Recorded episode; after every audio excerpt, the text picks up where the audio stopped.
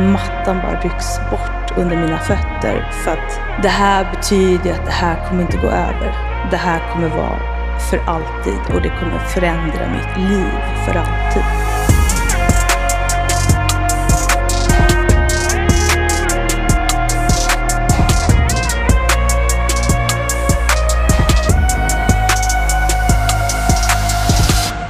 Ja, det är onsdag igen och ni ska känna er varmt välkomna till Sveriges största podd om beroende och medberoende. Podden heter En beroendepodd och jag heter Nemo Hedén och gör den här podden ihop med mina vänner och kollegor på The House Rehab.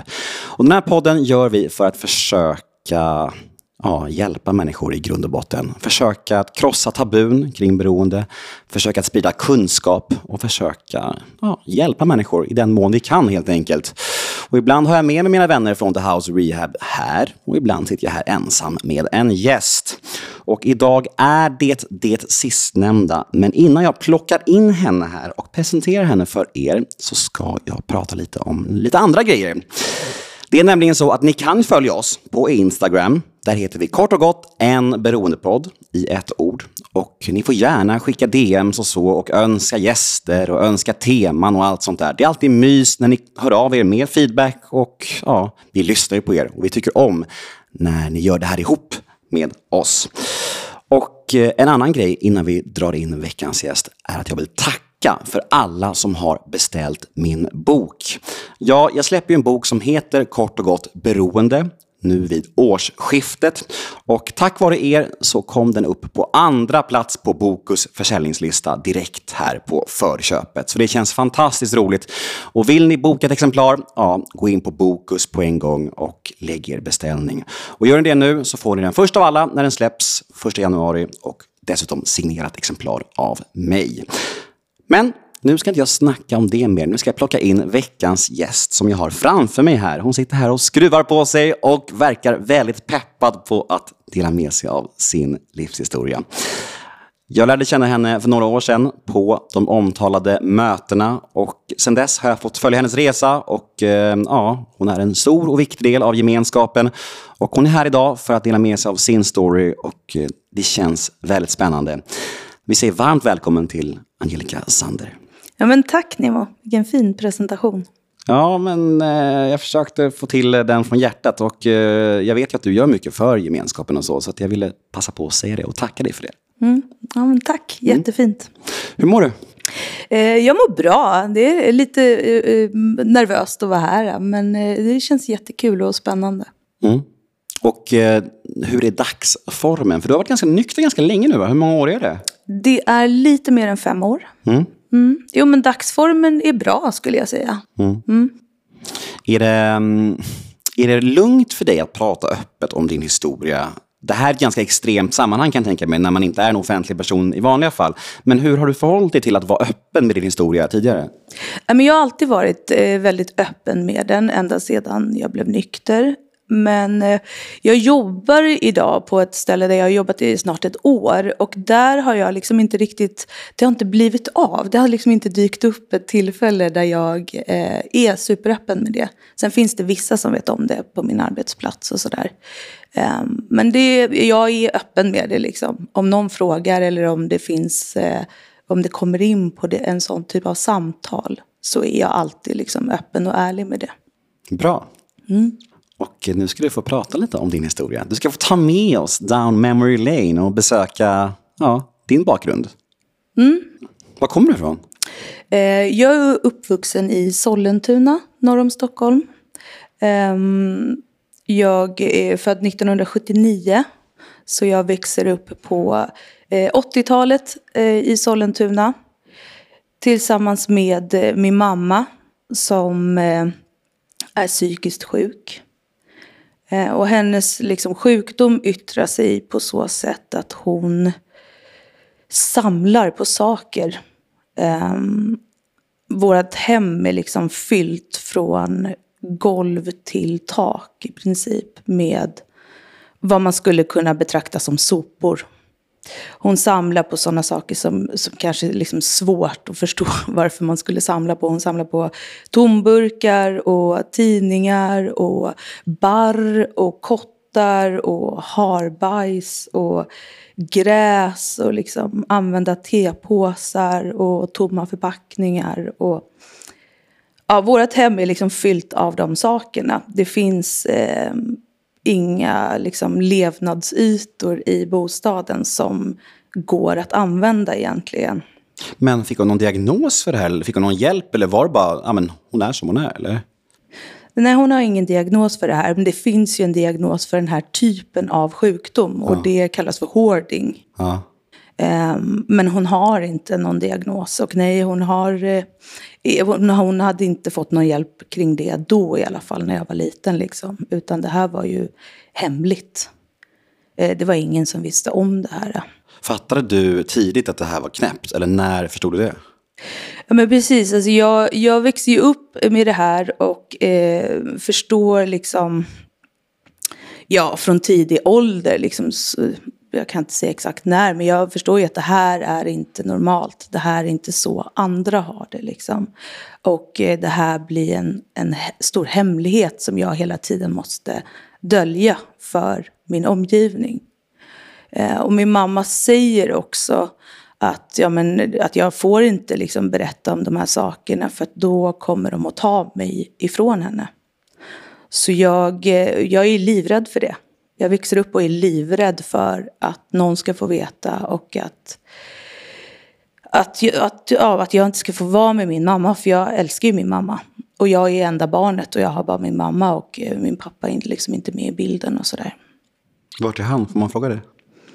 Eh, alltså, han... Eh, ja, de, de är liksom inte tillsammans längre och han, eh, de har ingen relation. Och jag, jag träffar honom spontant liksom vid mm. några tillfällen under min uppväxt.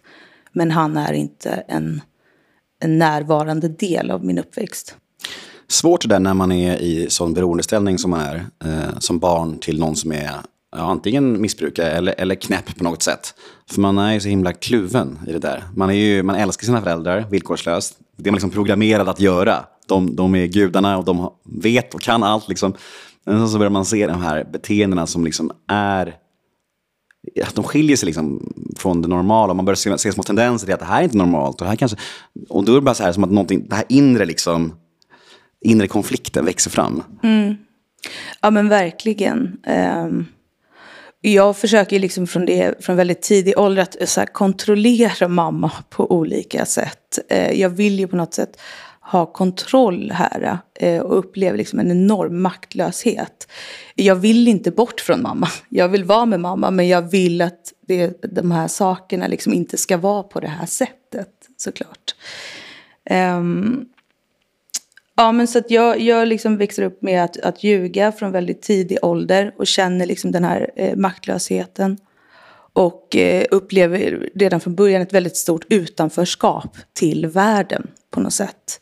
Eh, jag vet liksom ingen annan som har det på det här sättet. Eh, jag vet fortfarande egentligen ingen annan idag som har vuxit upp på det sättet eh, som jag gjorde. Men jag är övertygad om att det finns eh, människor där ute och det är också liksom en, en, viktig bit varför jag vill berätta om det. För att, eh, jag gör ju den här, ställer upp på det här för att jag vill kunna vara till nytta för någon annan. Liksom. Och om det bara finns en enda litet barn där ute någonstans som har det så här så är de inte ensamma liksom, om att ha haft det så.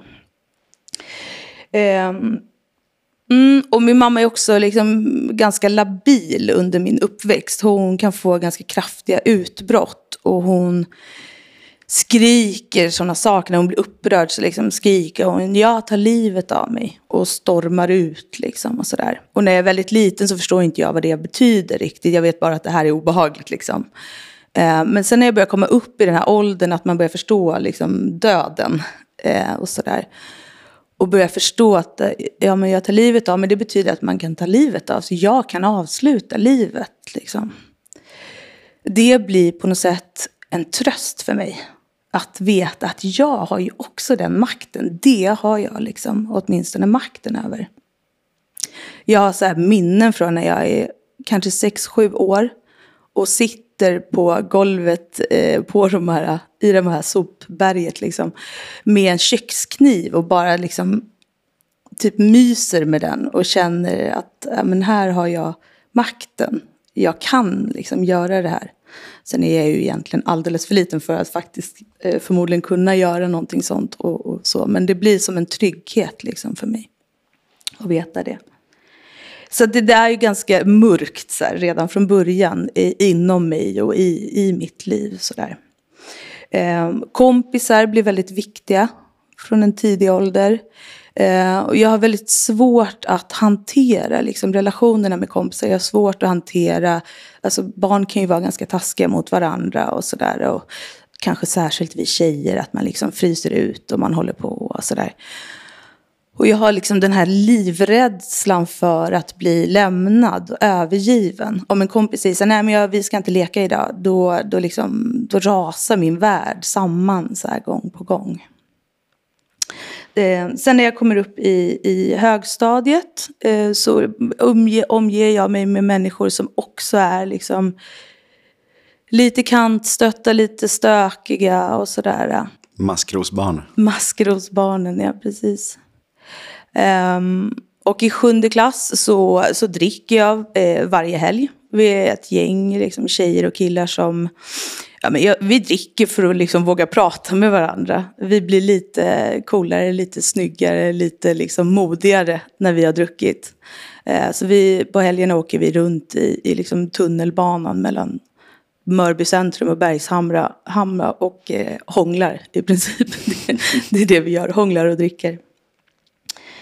Eh, och där i tonåren så är det liksom, det börjar bli ohållbart för mig att bo kvar hemma. I den här bostaden som jag bor i så det går inte att duscha till exempel. Badkaret är liksom fyllt av eh, saker. Det går inte att tvätta kläder och sådana saker. Provar du någon gång att, att konfrontera mamma om det här och säga till henne till exempel om det här så här kan det inte vara? Ja, ja. det blir liksom jätte jätte, jätte, jättestora konflikter mellan oss. Eh, vi har redan från det att jag är liten så är det ganska konfliktfylld relation. Där jag mm. liksom eh, skriker mycket åt henne och hon skriker åt mig och sådär. Men det går inte att prata med min mamma om själva problemet. Det gör det fortfarande inte. Eh, det går inte att prata med henne än idag om det. Så det är likadant idag? Eh, det är hon har ju precis samma sjukdom idag såklart. Eh, men idag så har hon, det har hänt en massa saker liksom under åren och sådär eh, senare när jag var i vuxen ålder som eh, blir en annan podd i så fall. Men eh, idag har hon hemtjänst mm. som hjälper. Det bidrar till att det inte blir det här eh, superextrema liksom. Nej. Mm. De kan komma dit och plocka undan alla, alla, allt barr och allt ja, harbajs. Det, det får de inte riktigt göra men för då blir min mamma upprörd. Men eh, det, ja, precis, det, ja, det är ändå liksom under kontroll på något sätt, eh, så långt det går.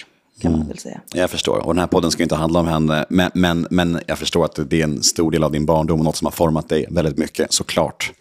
Ja, men absolut, eh, det är det ju såklart. Och man vet ju aldrig, så här, hade man haft en annan barndom, vad, vad, hur hade det varit då och sådär. Men utan det här är ju den barndomen jag hade. Um, Mm, eh, men så då där i, i liksom, när jag kommer upp i typ 13-14 års åldern så blir det ohållbart att bo hemma. Så jag flyttar hemifrån. Eh, hem till en eh, kompis stora syster som bor själv. Och eh, min mamma hon, liksom, hon, hon supportar mig ekonomiskt. Hon betalar liksom för mig. Så, där, så att det är inte så att jag får klara mig på egen hand ekonomiskt. Men däremot så har jag ju ingen vuxen som har koll på mig. Utan jag eh, gör precis som jag vill eh, från 14 års ålder. Eh, jag träffar då också i den åldern en kille som ganska kort efter att vi har träffats börjar röka hash och förlorar sig själv fullständigt i det.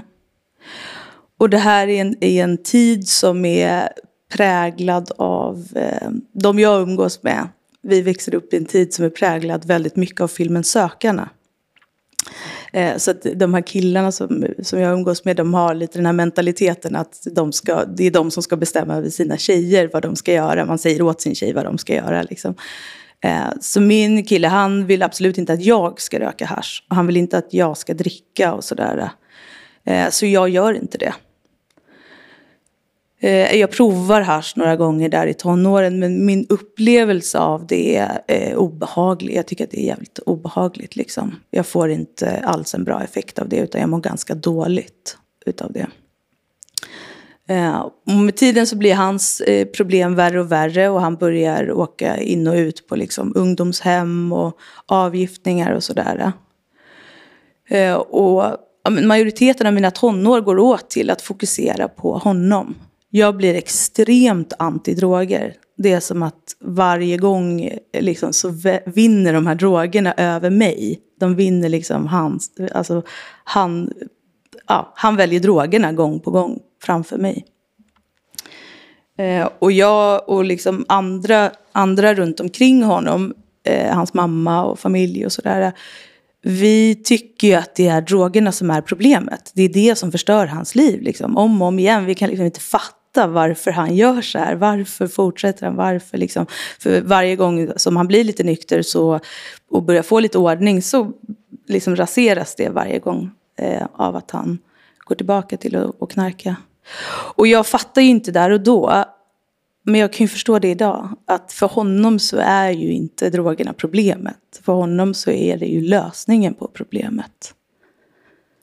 Och vi har en så här eh, konstig dynamik i den här relationen som är att jag har fullt fokus på honom när han är aktiv. Eh, men så fort han blir nykter och hans fokus liksom riktas mot mig, för han håller ganska hårt i mig då när han blir nykter och liksom, nu, eh, då tappar jag liksom intresset. Och så där håller det på. Vi är tillsammans i fem år, så det är en ganska lång tid för att vara så där ung. Men hur långa perioder är hans nyktra perioder då? Ja, det, det, är väl lite olika, så jag kommer inte ihåg, men det är ju några månader mm. och sådär. Även på de här ungdomshemmen så håller de ju ändå på och knarkar mm. emellanåt. Mm. Så man är inlagd på, på Maria Ungdom och sådär, på avgiftning emellanåt. Han blir liksom väldigt, väldigt personlighetsförändrad eh, när han är nykter, mm. utan droger, och när han är eh, påverkad. Och just cannabis är en sån här drog som sitter ganska länge i kroppen. Så, det, så även när han inte har rökt så är han ju fortfarande väldigt påverkad mm. i sin personlighet av det. Men så, liksom, så fort det går ur kroppen då efter några veckor då är det som att det slår om och han blir som en annan person. Som blir väldigt behövande. Som behöver mig väldigt mycket. Mm. Och det fixar inte jag liksom. Eh, så jag, vet jag ser det nu som att vi har, liksom, vi har i grunden samma sjukdom. Men där och då så är han beroende av droger och jag är beroende av hans sjukdom. Mm. Någon, som någon slags konstigt medberoende blir det ju. Ja, det är ju ett medberoende. Mm. Eh, men det är liksom inte ens honom jag är beroende av. Utan det är på något sätt sjukdomen. För så fort jag har honom till fullo då, då är det liksom inte intressant. Nej. Eh, men den här relationen den tar till slut eh, slut när jag är eh, runt 19 år. Och då eh, känner jag mig väldigt, väldigt tom. Liksom. Jag har ju fokuserat allt på den under eh, hela mina tonår. Och landar liksom lite i en känsla av så här, vem fan är jag nu? Så där. Ja, men jag börjar så småningom ta kontrollen eh, över mitt liv och eh, satsa på mig själv. Liksom. Jag blir en väldigt ambitiös person. Eh, jag börjar plugga, söker till en utbildning där, jag, eh, där man kommer in lite mer talangbaserat på arbetsprover. För jag har ju, liksom, jag har ju skolkat mig igenom hela eh, högstadiet och eh, hoppat av gymnasiet så jag har inga betyg att tala om. Eh, men jag pluggar, utbildar mig och eh, får så småningom ett bra jobb. Är väldigt högpresterande liksom. Eh, på helgerna och så här så går jag ju ut med vänner och dricker. Jag är ju någonstans i 20-årsåldern nu. Eller då. Ehm, och då går man ju ut och sådär och festar med sina kompisar. Men redan då så har flera av mina vänner ett helt annat beteende kring alkohol än vad jag har. De gillar liksom fördricka, förfesta och när krogen stänger ett då går vi till nästa krog som stänger tre och sen så går vi till nästa krog som stänger fem och sen hittar vi några som vi drar på efterfest med och så här. Och det där, jag fixar inte det liksom. Jag är ganska nöjd efter att ha druckit några glas blir trött, vill gå hem. Eh, så att, ja, när jag liksom tittar tillbaka så kan jag se att Eh, men jag förstår ju liksom den här, eh, att den här sjukdomen, alkoholism, för många finns redan från början. Men jag eh, upplever inte att själva alkoholismen har funnits hos mig. Däremot liksom beroendesjukdomen har varit med mig från början. Jag gillar ju liksom inte den här känslan av att tappa kontrollen. Jag har liksom blivit till ett kontrollfreak eh, vid den här tidpunkten. Jag, jag vill ha kontroll över allt. Och eh, när, när jag dricker så upplever jag en kontrollförlust snarare. Som blir lite obehaglig. Um, och jag, jag försöker kontrollera allt runt omkring mig. Eh, människor, liksom. Jag är väl livrädd för den här känslan av maktlöshet. Tror jag. Att liksom uppleva den igen. Jag kommer från en barndom där jag upplevt väldigt stark maktlöshet. Och sen även den här liksom, tonårsrelationen. Eh, så att, eh, ja, jag hamnar i, i något så här att jag, jag ska alltid ha kontroll på allting. Och jag vet att jag till och med tänker så här, men det finns ett recept på hur man kan kontrollera människor. Jag har bara inte riktigt så klurat ut det helt ännu. Men jag gör mitt bästa för att hela tiden liksom försöka hitta det här receptet. Eh, jag väljer liksom kärleksrelationer där jag känner väldigt stark kontroll, trygga relationer. Samtidigt som jag också någonstans vill ha kickar. Så att jag, eh, jag är ofta otrogen. Eh, ofta med upptagna killar ser det som någon så utmaning att få dem att vara otrogna mot sina tjejer. Eh, man kan säga att jag typ knarkar liksom relationer. Eh, och så fort jag lyckas ta kontroll över någonting så blir det ganska ointressant. Jag kontrollerar min vikt.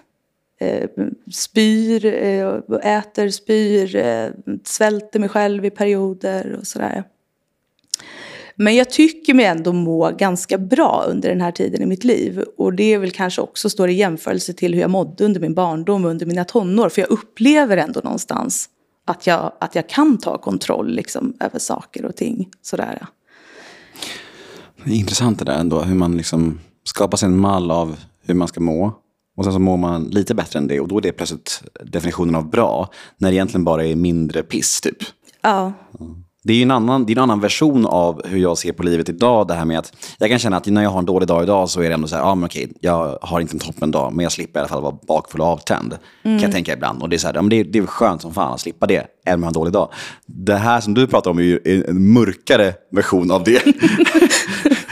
Tvärt, tvärtom-version av det. Ja, ja men precis. Och det, det, är ju ganska mörkt. Och inombords så är det ju liksom mörkt i mig. Det kanske det alltid har varit sådär.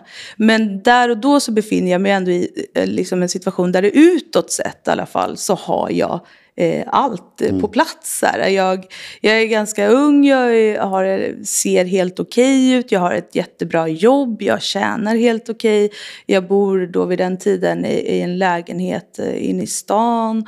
Och ja, men livet går bra mm. utåt sett.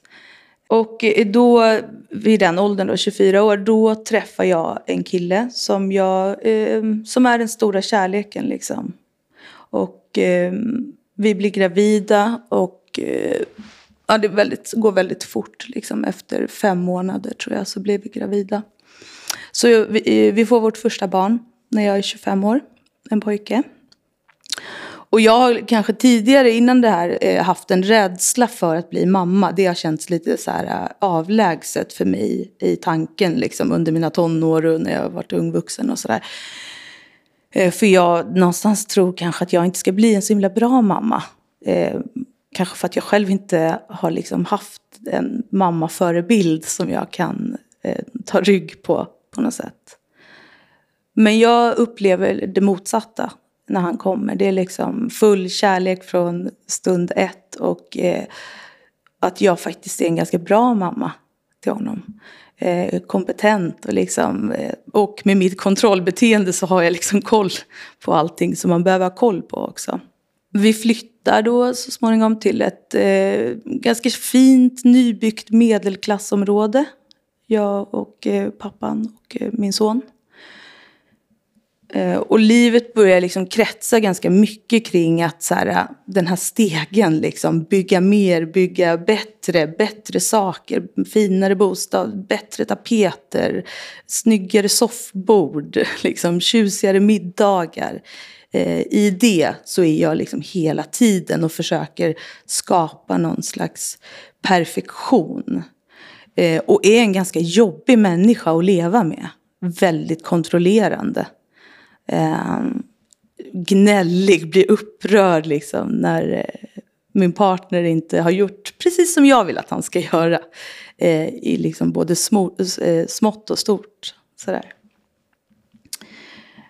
Um, och under den här tiden så eh, dricker jag eh, jag findricker med grannarna. När jag säger findricker så eh, menar jag att vi dricker fint vin i fina vinglas på fina middagar. Eh, och jag dricker på ett ändå kontrollerat sätt. Jag har liksom inga problem med att dricka tre glas och sen är det bra. Jag har inga problem med att öppna en flaska vin och ställa tillbaka den i kylskåpet eller på hyllan och, och inte fortsätta dricka.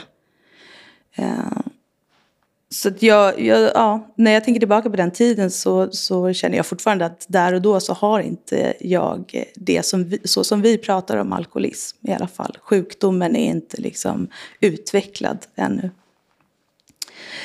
Eh, sen så får vi vårt andra barn när jag är 30 och det är en flicka. Så där och då så har jag liksom allt man kan begära i livet, verkligen. Vi är den perfekta lilla kärnfamiljen med en pojke och en flicka. Och jag känner ganska tidigt att någonting är annorlunda med henne. Det är någonting med henne som inte är så som det var med min son. Det här är redan från det att hon är ett par månader liksom. Det är som att när jag tittar på henne så känns det som att det här kommer bli komplicerat. Och när jag tittar i hennes ögon så ser jag vad jag bara kan liksom formulera för mig själv som ett slags mörker. Och det här säger jag till hennes pappa eh, och han tycker förstås att jag är eh, konstig som pratar på det sättet om vår dotter. Eh, han tror också att ja, men det har säkert att göra med att hon är flicka och att det är någonting med dig och din mamma och att det är ja, massa psykologiska förklaringar till det här. Eh, och det här, här någonstans så startar liksom en spricka mellan oss eh, som ska komma att växa under, under åren framåt. Eh, och min dotter hon är lite sen i utvecklingen. Eh, de här första stadierna som man ska, när man ska vända sig och börja gå och allt det där. Men hon ligger ändå alltid på, inom gränsen för vad BVC eh, säger är liksom okej. Okay. Och hon är väldigt, väldigt lugn eh, bebis fram tills hon är åtta månader. Och då är det som att, ja, men det är som att det vänds över en natt till att hon blir extremt missnöjd. Och det är jätte, jättesvårt att trösta henne, jättesvårt att få henne lugn. Och hon eh, ja, utvecklar liksom stereotypa beteenden och beteenden som är svåra att förstå. Som att hon vill ta av sig ett par vita strumpbyxor, sen vill hon, börjar hon gråta för att då vill hon ta på sig dem. Och så får man liksom hålla på och hjälpa henne av och på med de här vita strumpbyxorna, de måste vara vita också. Eh, I timmar. Det pågår i timmar liksom. Så det är någon slags trots fast i extrem version? Ja, det kanske man skulle kunna säga. Och mm. från början, så här, när hon är missnöjd, så tror vi att det här är en fas som ska gå över. Mm, som, som trots är ofta. Ja, ja mm. som barn. Barn går ju igenom olika faser. Liksom. Det mm. gjorde ju även vår son förstås. Eh, men det här går, det går inte över, liksom, utan det blir bara värre och värre. Så tillståndet hemma i familjen är liksom att det alltid är eh, tufft. Hon är alltid missnöjd. Liksom. Ja, men du vet ju själv, vi har haft barn som gråter. Hur jobbigt det kan vara eh, när man liksom inte räcker till och kan, kan trösta dem. Um, sen när hon är runt två år, då söker vi hjälp på BVC. För att då har de på förskolan, de börjar reagera på att hon rivs, hon drar i håret och att det har blivit ett problem där liksom. Uh, och BVC skickar oss eh, så småningom vidare till BUP för en utredning, vilket är ganska ovanligt att få för små, så, så pass små barn. Men vi har tur och får uh, göra den hos ett specialteam där. Och då, ja, jag minns väldigt liksom, starkt den här stunden. Vi sitter eh, på BUP med den här psykologen och pratar. Och hon ska beskriva hur en sån här utredning går till och vad man tittar på och sådär. Och jag har ju liksom då misstänkt att men hon kanske har lite ADHD eller lite autism eller någonting sådär. Men så nämner den här psykologen ordet utvecklingsstörning. Och där i den stunden så fattar jag så här, ja men det är så det är. Det är precis så det är, jag vet att det är så. Och det är som att så här, mattan bara rycks bort under mina fötter. För att det här betyder att det här kommer inte gå över. Det här kommer vara för alltid och det kommer förändra mitt liv för alltid. Jag har ett funktionshindrat barn och det kommer jag ha nu. Jag kommer inte att kunna få ha det här perfekta som jag liksom har jagat. Eh, jag kommer inte få behålla det här som jag har. Det liksom känner jag, vet det i den här stunden. Ehm, så det rasar inom mig fullständigt. Liksom. Och hennes pappa, han ser det inte på samma sätt som jag. Vi tycker olika om det här, vi känner olika för det här. Jag fattar inte hur han inte kan fatta hur jag känner. Eh, och han förstår nog inte heller hur jag kan känna på det sättet. Hans liksom, eh, take på det är att men, hon är ju hon, vi älskar henne, vi kommer ta hand om henne, det här kommer bli bra. Det är inte så farligt liksom. Hur det än är med henne så kommer vi vara där och så här. Och jag är ju redan då eh, ganska utmattad emotionellt av att det har varit tungt kring henne eh, under en längre tid. Liksom. Och jag hamnar i någon, eh, hamnar i att jag liksom, jag hatar Gud. Det är det jag känner så starkt. Jag hatar Gud. Och jag är, betraktar mig inte som troende eh, på Gud då. Men någonstans här när, när livet går åt helvete, då, då passar det att hata Gud. Det är så jag känner, att, jag, att det är orättvist. Liksom. Hur fan kunde Gud först ge mig min mamma? Eh, och sen ändå låta mig få smaka på hur det känns att få det här normala, eller i mina ögon perfekta. Liksom. Eh, och sen bara pff, ta bort det ifrån mig. Eh, så jag går in i liksom ganska mörka tankar. Jag har väldigt, väldigt svarta tankar. Och jag börjar komma tillbaka i den här att, att självmordstankar blir min snuttefilt. Liksom. Att jag tröstar mig nästan med det. Um, och jag förlorar ju helt den här eh, känslan av att vara en bra mamma. Det har ju skett successivt, eh, i, liksom också i relation till att min, min dotter är så här svår att trösta och så. Eh, men den försvinner helt. För att jag förstår att jag kommer aldrig räcka till. Eh, det är en otrolig, liksom, otroliga skuld och skamkänslor. Eh, det här med föräldraskapet, det är ju Alltså alla som blir föräldrar tror jag vill ju vara en bra förälder. Man vill räcka till liksom. Och där och då har jag så, så mörka tankar att det till och med är så här, jag önskar att hon inte fanns. Och skammen i att tänka så. Och samtidigt älska sitt barn. Alltså det är så jävla tungt. Eh, och samtidigt så börjar den här kampen också att försöka få hjälp kring henne. Eh, med liksom olika myndigheter och instanser och det är Försäkringskassan och det är kommunen och det är autismcenter och det är eh, olika läkare och det är väldigt mycket liksom. Eh, och det är också en väldigt, väldigt utmattande process. Där jag vill ha all, all typ av hjälp som går att få. Det är inte så lätt att få den hjälpen faktiskt, trots att vi lever i ett fantastiskt land som Sverige och sådär. Men eh, det är inte helt lätt. Och hennes pappa tycker också olika om de här sakerna. Han tycker att vi inte behöver så mycket hjälp. Han tycker att vi ska liksom räcka till för henne. Så jag blir väldigt utmattad, dränerad liksom. Fan vad jobbigt också att ni är på olika, olika sidor ja. om vad som behövs här. Mm. Det måste verkligen vara lägga till en extra dimension av, av tyngden i det, tänker jag. Mm. Ja, det var jätte, jättesvårt. Um, vi har ju pratat jätte, jätte, jättemycket. Det finns inte en sten vi inte har vridit på, han och jag, eh, kring de här sakerna. Så vi har väldigt, väldigt stor förståelse för mm. varandra idag. Liksom. Men där och då, så mitten, jag kände bara att jag vill att han ska förstå.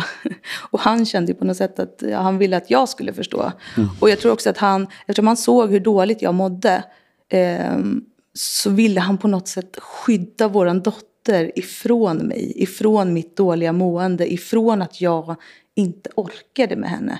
Så att han kände nog ganska på en gång att jag behöver ta en skyddande roll här mm. och finnas där för henne. Jag ska åtminstone finnas där för henne. Så eh, tror jag att han... Vilket är helt sunt och rimligt. Jättesunt. Ja. Och jag är så tacksam ja. för att han kände så. För vad hade hänt om vi båda hade känt som jag? Liksom. Exakt. Men vilket år är det här när hon får sin, eh, den här utredningen?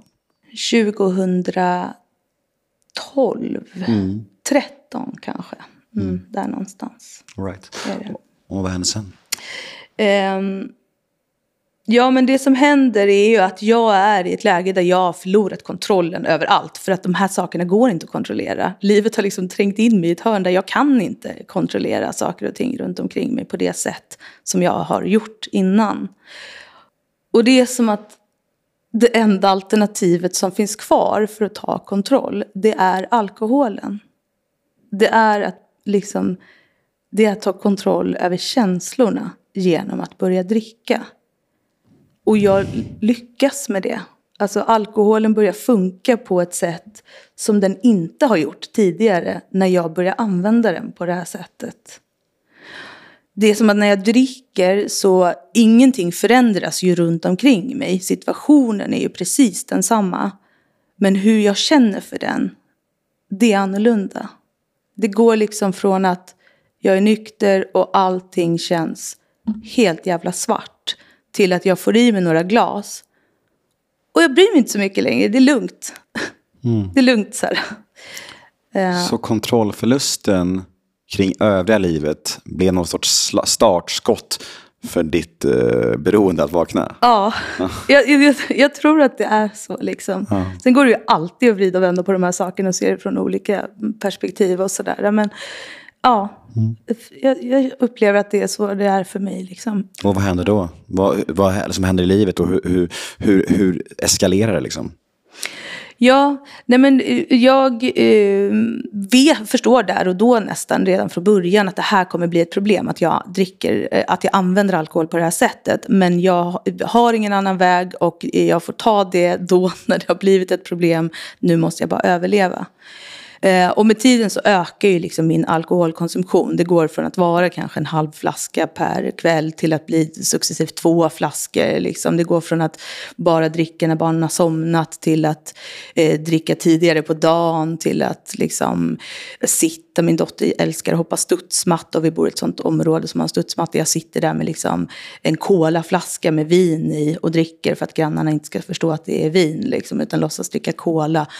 Eh, så att, och jag börjar smyga med det här. Eh, min, eh, barnens pappa, han reagerar ju liksom eh, på mitt drickande. Samtidigt som han också inte vill att jag ska söka hjälp. För han vill inte att jag ska outa för liksom myndigheter och så att jag har det här problemet. För han är livrädd att de ska se oss som inkompetenta föräldrar som inte kan ta hand om våra dotter. För vi har ju redan så mycket kontakt liksom, med myndigheter.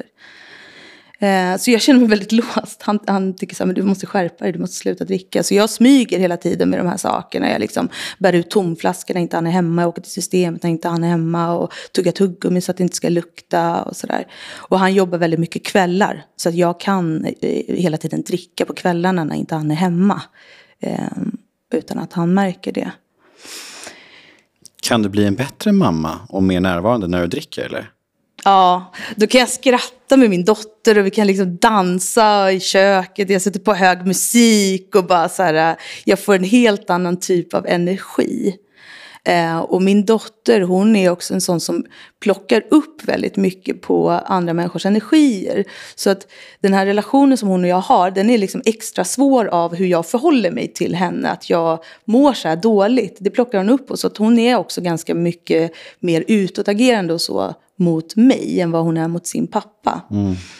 Eh, så att när jag blir så här energisk och glad och sånt där, då är hon också ganska glad och, och så. Så att jag är så här, dansar runt med henne i köket och liksom... Vad är det för eh, funktionsvariation hon har? Eller vad man nu kallar det nu för tiden. Jag vet inte. Och idag har hon fått, eh, för två år sedan fick hon diagnosen Retts syndrom. Okej. Som är en gen som har muterat. Aha. Eh, den fick vi inte förrän hon var 11. Men, utan då när, då när vi gjorde den här utredningen när hon var liten så fick hon diagnosen utvecklingsstörning, autism och ADHD och generell språkstörning. Och ett par år senare så fick hon diagnosen epilepsi. Så de har hon haft liksom sedan hon var liten. Men eh, ja, nu har hon diagnosen Rett syndrom som är förklaringen till alla de andra diagnoserna. Okej. Så det är som en samling av alla de grejerna kan man säga. Ja, det är de, alla de andra diagnoserna är ju symptombaserade diagnoser. Och de här symptomen beror på den här genen som har muterat. Du dricker, du krökar. Jag dricker, jag krökar, jag gömmer flaskor. Jag eh, börjar också gå emot liksom, min moral, mina värderingar. Jag har ju varit en person som har haft ganska hög moral och ganska starka åsikter liksom, om vad man gör och inte gör och sådär. Men jag börjar liksom, gå emot mina principer. Jag börjar köra bil trots att jag har druckit något glas. Jag eh, lämnar min dotter fastspänd i bilen medan jag springer in på systemet och handlar liksom, frekvent. Ehm, Ja, jag, jag börjar göra saker som egentligen jag inte kan stå för. Som jag inte tycker är okej att göra. Och all tankeverksamhet går liksom åt till att planera mitt tryckande. Jag försöker ibland skära ner genom att köpa mindre mängder. Men det slutar liksom alltid med att jag måste ta mig till systemet igen och fylla på. Eh, och jag försöker också hålla mig nykter i perioder. Men det är på något sätt som att jag inte kan andas utan alkohol. 2015 då eh, separerar jag till slut från barnens eh, pappa. Det funkar inte längre. Och då, vid det, då är min dotter fem år och min son är nio år. Och då är det som, det här är ju otroligt tungt för mig, den här separationen, eller att göra det valet är tungt för mig. Eh, för oss båda liksom. För att vi har ju velat ha den här familjen, vi har velat att det ska funka och sådär, men det går inte längre. Eh, och samtidigt som det är väldigt, väldigt tungt så är det en extrem lättnad. Att nu kommer inte jag ha barnen på heltid. Liksom. Jag får en ny typ av frihet i mitt liv som inte jag upplevt på många år. Och det är som att jag har en röst så här, på varje axel. En som bara, så, här, men nu Angelica är det dags för dig att ta hand om dig själv, ta itu med ditt drickande liksom. Eh, ja, få ordning på dig själv och saker och ting. Och så är det som att på den andra axeln så, eh, så är det en liten röst som är så här, men vet du vad, fuck it. Nu kan du göra precis som du vill. Ingen jävel ska säga åt dig hur mycket du ska dricka. Du dricker precis som du vill. Du är en vuxen kvinna. Du bestämmer själv. Ja, och jag lyssnar ju eh, på fel röst. Som vi beroende så ofta gör liksom. Och eh, går väldigt snabbt in i att tappa kontrollen. Det är liksom alla möjliga parallella beroenden som stökar samtidigt. Det är, det är alkoholen, det är de här ätstörningarna, det är sex, det är liksom allt möjligt samtidigt. Eh, så här. Och väldigt, väldigt kort efter jag flyttar ut från vårt hus där vi bor till en egen lägenhet så träffar jag en ny man. Eh, och det här är en, en kille som jag känner till sedan tonåren. Vi har liksom vuxit upp båda två i samma, eh, i, ja, i Sollentuna.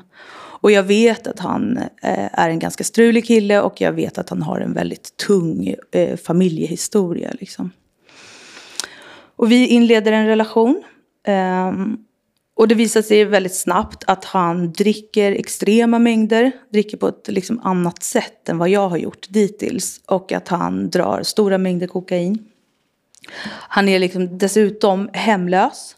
Han har inget jobb, han har inga pengar, han eh, har skulder, han, eh, han har liksom inte ens så här basala grejer som typ så här bank-id och ett id-kort och sånt där.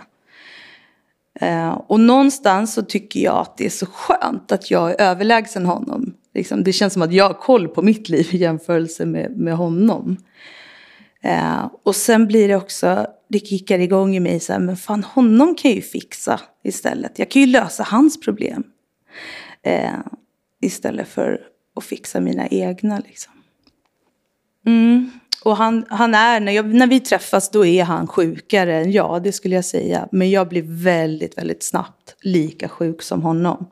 Och det yttrar sig liksom både i mängderna som jag konsumerar och dricker, men också i hur jag blir när jag dricker och hur jag också förändras när jag börjar hålla på med kokain. Det blir som att de här dryckesperioderna blir ju, får mycket fler stadier för att jag är vaken mycket längre. Det går liksom eh, från alla de här stadierna från början. Man är chill, man liksom är glad, man har fått i sig några glas. Man blir lite överenergisk, man har fått lite för mycket. Man börjar göra saker som man kanske har bestämt sig för att man inte skulle göra. Typ skicka iväg ett sms till någon eller så här. Eh, man kommer in i någon så aggressiv och, och period och bara gråter. Och ja, men så håller det på så här liksom. Och det här kan pågå i flera dygn. Och för mig så är det nytt för att det är inte så jag har druckit innan. Men det är så han och jag dricker.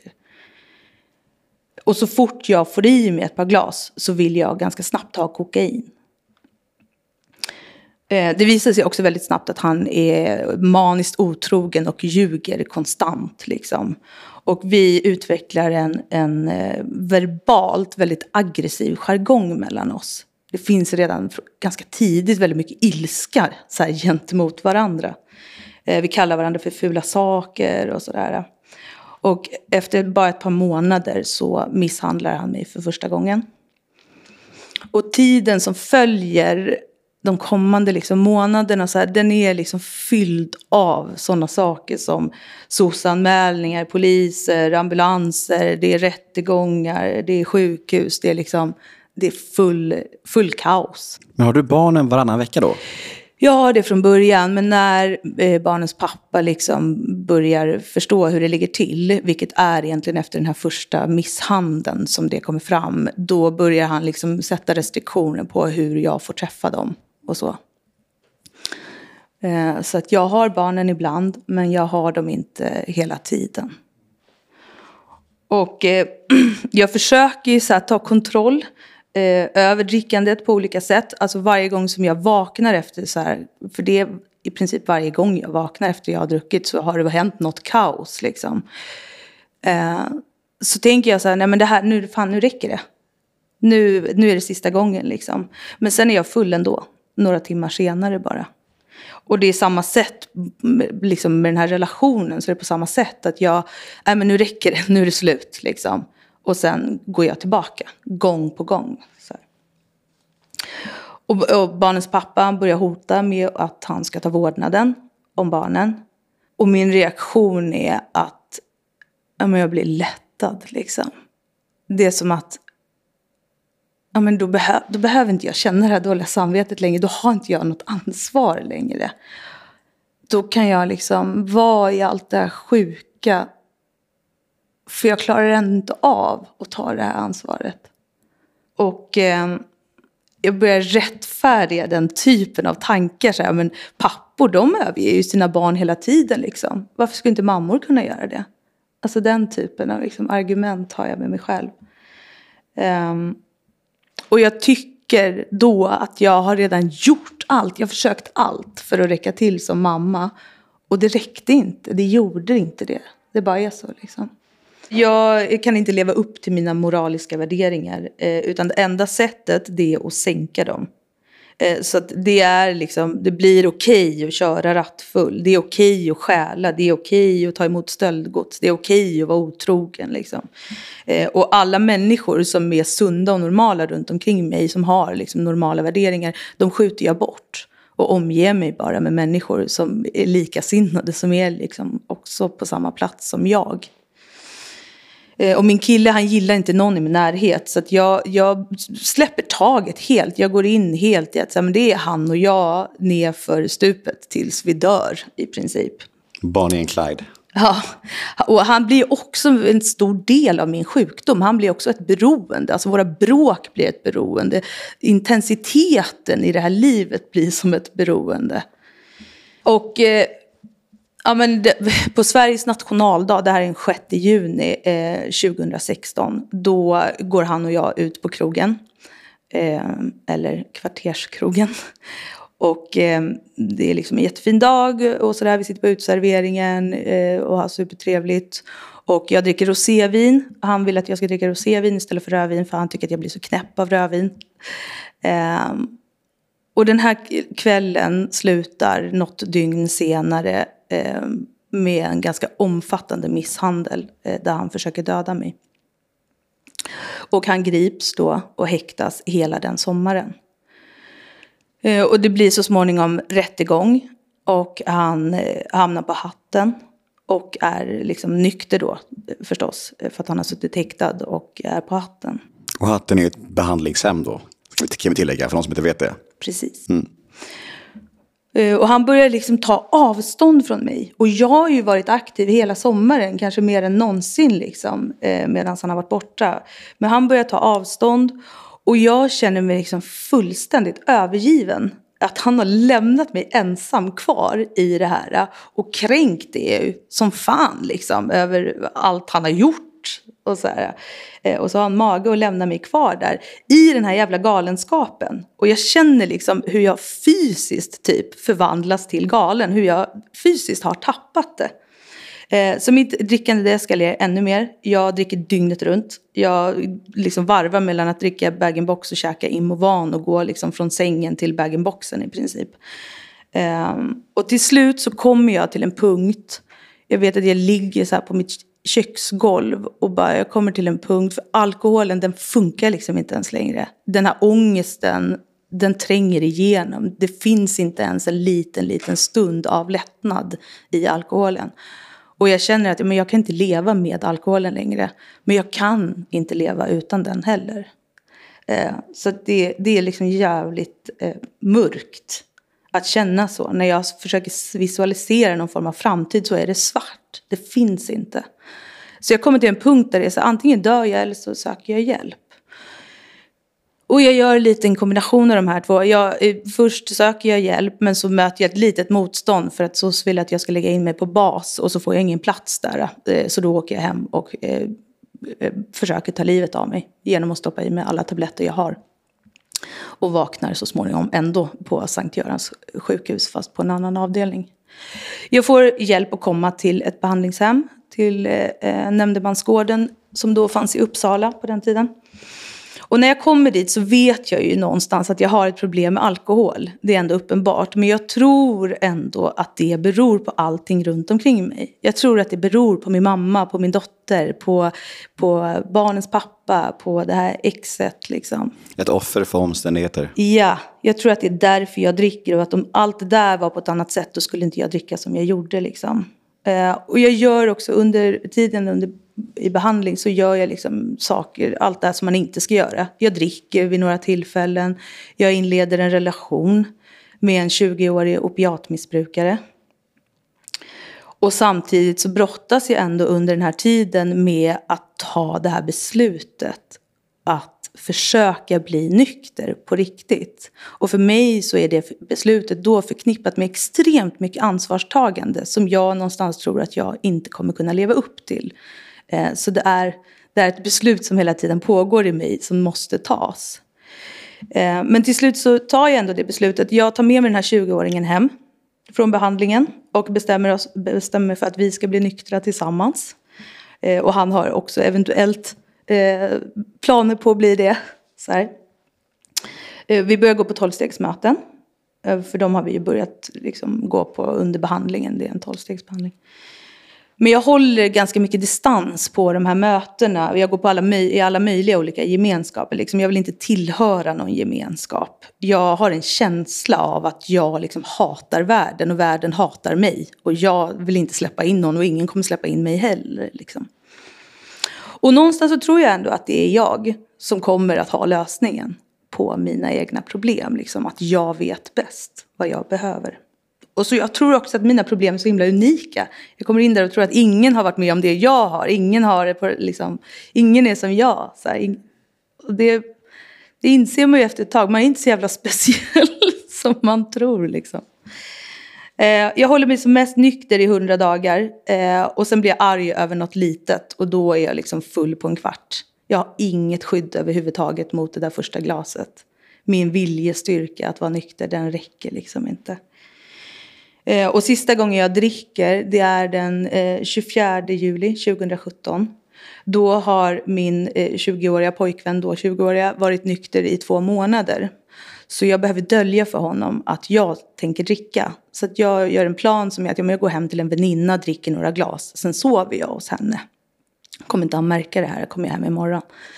Eh, men det, det slutar ju inte vid tre glas hemma hos min väninna utan det slutar tre dygn senare så är jag på en helt annan plats med helt andra människor och har dragit hur mycket kokain som helst och befinner mig känslomässigt på en plats där jag vill dö liksom. Och saker runt omkring mig, allt det som jag tyckte var tufft med exet, med min dotter och allt så här, det går liksom inte riktigt att skylla på det längre. För jag har inte min dotter Eh, jag har bara henne på mina villkor vid den här tidpunkten. Eh, den här mannen finns ju inte kvar i mitt liv. Det går liksom inte längre att skylla på saker runt omkring mig.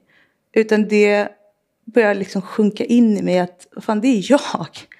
Det är jag som är problemet. Det är jag som har den här sjukdomen. Jag har den på riktigt. Och jag har fan ingen kontroll över den överhuvudtaget. Liksom. Även om jag inte alltid har varit sjuk och haft den här sjukdomen eh, alltså alkoholism och varit beroende av alkohol så har jag den nu. Det fattar jag liksom där och då. Eh, så, och jag har ingen lust att gå tillbaka till ett möte, men jag gör det ändå. Jag går till ett möte mot min egen vilja, för någonstans är jag villig. Jag fattar att det är, där, det, är det jag måste göra. Liksom. Och där när jag, när jag börjar jobba i stegen så får jag ju se liksom vem jag är. Att jag är en väldigt, väldigt känslostyrd person som har försökt kontrollera allt och alla. Eh, och rättfärdigat liksom, mina beteenden. Och jag minns ett så här starkt tillfälle i stegarbetet eh, när jag får en så insikt kring det här med min dotter och liksom hela familjesituationen. Att så här, fan jag kunde ha gjort annorlunda jag, var, jag kunde ha gjort på andra sätt. Liksom. Jag gjorde på det här sättet, men det fanns andra sätt att göra saker på. Liksom. Det blir så otroligt starkt för mig, eh, den här förståelsen. För att fan, det, det, är ändå jag som har makten över vad jag gör för val och vad, hur jag beter mig. Eh, och det finaste som jag tror att det här programmet har gett mig, det är liksom förmågan att förlåta. Eh, andra människor men också mig själv någonstans. Att få göra det här och ställa till rätta saker och förlåta andra och sånt där leder i slutändan till att jag kan förlåta mig själv. Och det, alltså, det finns så jävla mycket kraft i förlåtelse. Mm. Vi ska koppla in eh, våra vänner från The House Rehab för att svara på en lyssnarfråga i segmentet som heter The House svarar. Ja, då har jag fått sällskap av Anna och Robert från The House Rehab. Det är så mysigt när ni kommer in här och sätter er med mig i studion. Hej Robert, hej Anna. Hej. Hej, hur mår du? Jag blir så glad när ni kommer hit. Ja, du lät så gullig på rösten så jag kunde inte hålla mig för skratt. Nej, jag hörde fnissandet och då blev jag ännu gladare. Ja. Ja. Nej, men det är fint när ni är här och eh, nu ska vi hugga tag i ännu en lyssnarfråga. Är ni redo? Vi är redo. Yes. Vi kör.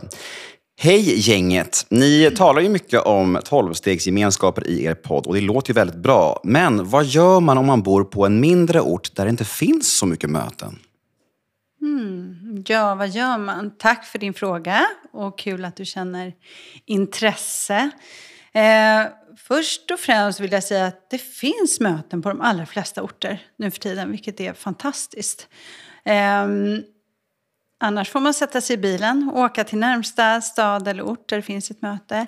Alternativt digitala möten. Det finns ju Zoom-möten nu som pågår nästan dygnet runt. Jag känner till ett eh, maratonmöte bland annat som är 24-7. Mm. Som du kan zooma in och ut på precis när du vill. Ett svenskt möte? Nej, Nej. det är baserat i New York. Ja. Men det spelar ingen roll. Nej det finns eh, tillgängligt för alla. Jättebra, för jag skulle ju säga det att det finns också många internationella online-möten. Mm. Och det är ju en bra början. Eh, sen kan man ju faktiskt också kontakta den gemenskapen man, man är intresserad av och be om hjälp att starta upp ett möte. Mm. Just det, det kan man. Mm. Som du har gjort. Och sen ska man inte dra... Nej, men sen ska man heller inte dra sig för det där som jag sa, sätta sig i bilen och åka någonstans. Det gick ju bra när vi ville få tag på alkohol eller andra droger. Så att vill man få tag på ett möte så... Precis så, det du säger nu är jätteviktigt Anna. För att när, när det kom till droger så hade vi inget problem med att ta oss var som helst. Och, och, ja, det kanske är, låter jobbigt med ett par timmars bilfärd eller tåg eller vad det Mm. nu är för någonting. Men, men är det för mitt tillfrisknande så kanske det är värt att prioritera det. Nu var jag nära på att säga som du igen Robert, men det blir lite tjatigt kanske. Va? Nej, men ni har helt rätt. Det, det är verkligen så. Och eh, det kokas ju ner till villigheten. Det är ju så. Har man verkligen villigheten, då kanske man kan åka några mil för ett möte. Liksom. Det är ju så. Om man vill komma i kontakt med er på The House Rehab, hur gör man då? Antingen hittar man våra telefonnummer som finns på vår hemsida eller så mejlar man. Ja, då mejlar man till sandra at thehouserehab.com eller till alicia at thehouserehab.com. Vad bra! Ja. Härligt. Tack för att ni kom förbi. tack så mycket. Ja, tack eh, för det fina svaret och eh, tack till dig som ställer frågan. Hoppas du är nöjd med ditt svar. Jag sitter här med Angelica Sander och vi har fått lyssna på hennes life story som var en berg och dalbana av rang. Jag tycker mycket om hur du avslutade din life story när du säger att man är man bestämmer själv över sina beteenden. Man, man har den makten, men det förstår man inte när man är i den där geggan. Då är man verkligen en slav över sina beteenden och handlingar till 100%. Och allt bara går som på repeat, som ett maskineri. Och sen när man kommer ur det och börjar tillfriskna så inser man att fan, jag kan göra annorlunda. Jag bestämmer liksom. Jag kan förändras. Och det är ju den grejen som så, var också så otroligt kraftfull för mig. För det, det tror man ju inte. Nej.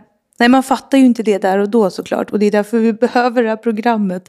För att det hjälper oss med verktyg där vi faktiskt kan se de här sakerna hos oss själva. Liksom. Mm. Hur har din familjesituation eh, sett ut eh, nu efter några år i, nykterhet och tillfrisknande? Du har ju två barn. Och har du dem nu, eller hur funkar det nu? Och hur mår Ja. de och sådär? Jag har en jätte, jättefin relation med mina barn. Jag har dem på halvtid. Jag delar det liksom 50-50 med deras pappa. Han bor bara ett par hus eh, bort. Så, och vi har en jätte, jättebra relation idag. Eh, och jag bor eh, tillsammans med 20-åringen som har blivit några år äldre. eh, och han är också nykter. Sen, ja, han har ju två månader längre nyktertid än vad jag har. Då. Eh, men vi båda har varit nyktra i, i lite över fem år. han, kanske, han kanske vill komma hit någon gång? Vi får fråga honom. Ja, jag ska göra det. Ja. Men jag tänker på din dotter. Och det du berättar om henne och er relation och dina känslor inför henne. Hur har den skulden och skammen inför hela det varit att tampas med? Och hur har du burit den och hur har du bearbetat det nu i tillfrisknandet? För det måste ha varit en stor boll, tänker jag. Det var en jättestor puck att liksom jobba med. Eh, och nyckeln någonstans är där, precis som jag sa innan, att min dotter hon reagerar ju på hur andra människor känner. Alltså hon är väldigt känslig för att plocka upp så här, vad någon annan känner för henne. Och då agerar hon därefter. Och det, det är också det jag menar med att jag också inser att jag kunde ha gjort annorlunda. För att vi fick ju verktyg från Autismcenter till exempel. Hur man ska vara och agera kring ett, eh, ett barn med sådana här svårigheter. Hur man ska förhålla sig till det. Men jag klarade ju inte av att göra det. Jag ville ha en annan typ av hjälp. Jag ville ha liksom avlastning. Jag ville att jag skulle få hjälp. Jag klarade inte av att vara lugn till exempel när hon gjorde saker utåtagerande. Idag så kan jag det. Idag så har jag liksom jobbat så mycket med eh, mig själv i relation till henne. Så att jag reagerar inte känslomässigt på hennes beteenden. Eh, och det gör att det blir mycket, mycket lättare. Du, ehm, jag vet ju att du hade lite delade känslor till att komma hit. Att vara lite, lite nervigt och sådär. Hur känns det nu, så här efter? Nej men det känns ganska bra, tror jag. Eh, du vet ju själv hur det är när man har pratat. Eller det, det kanske inte är så för dig, men för mig är det ofta så att jag bara så efteråt så är man självcentrerad och analyserar och borde jag ha sagt sådär och varför sa jag det där och så. Men eh, jag, eh, jag står för min historia, det är så den ser ut liksom. Och jag kan inte göra annat än att försöka dela den efter bästa förmåga och hoppas på att någon har hjälp av det. Jag tycker det var jättefint. Och jag är helt säker på att det kommer hjälpa jättemånga där ute. Det var, det var fint, ärligt och skört som det ska vara. Tack för att du kom. Tack så jättemycket. Och tack till alla er som lyssnar. Ni är fantastiska och vi gör det här ihop. Och jag hoppas vi hörs igen nästa onsdag. Var rädda om er. Puss och kram. Hej då.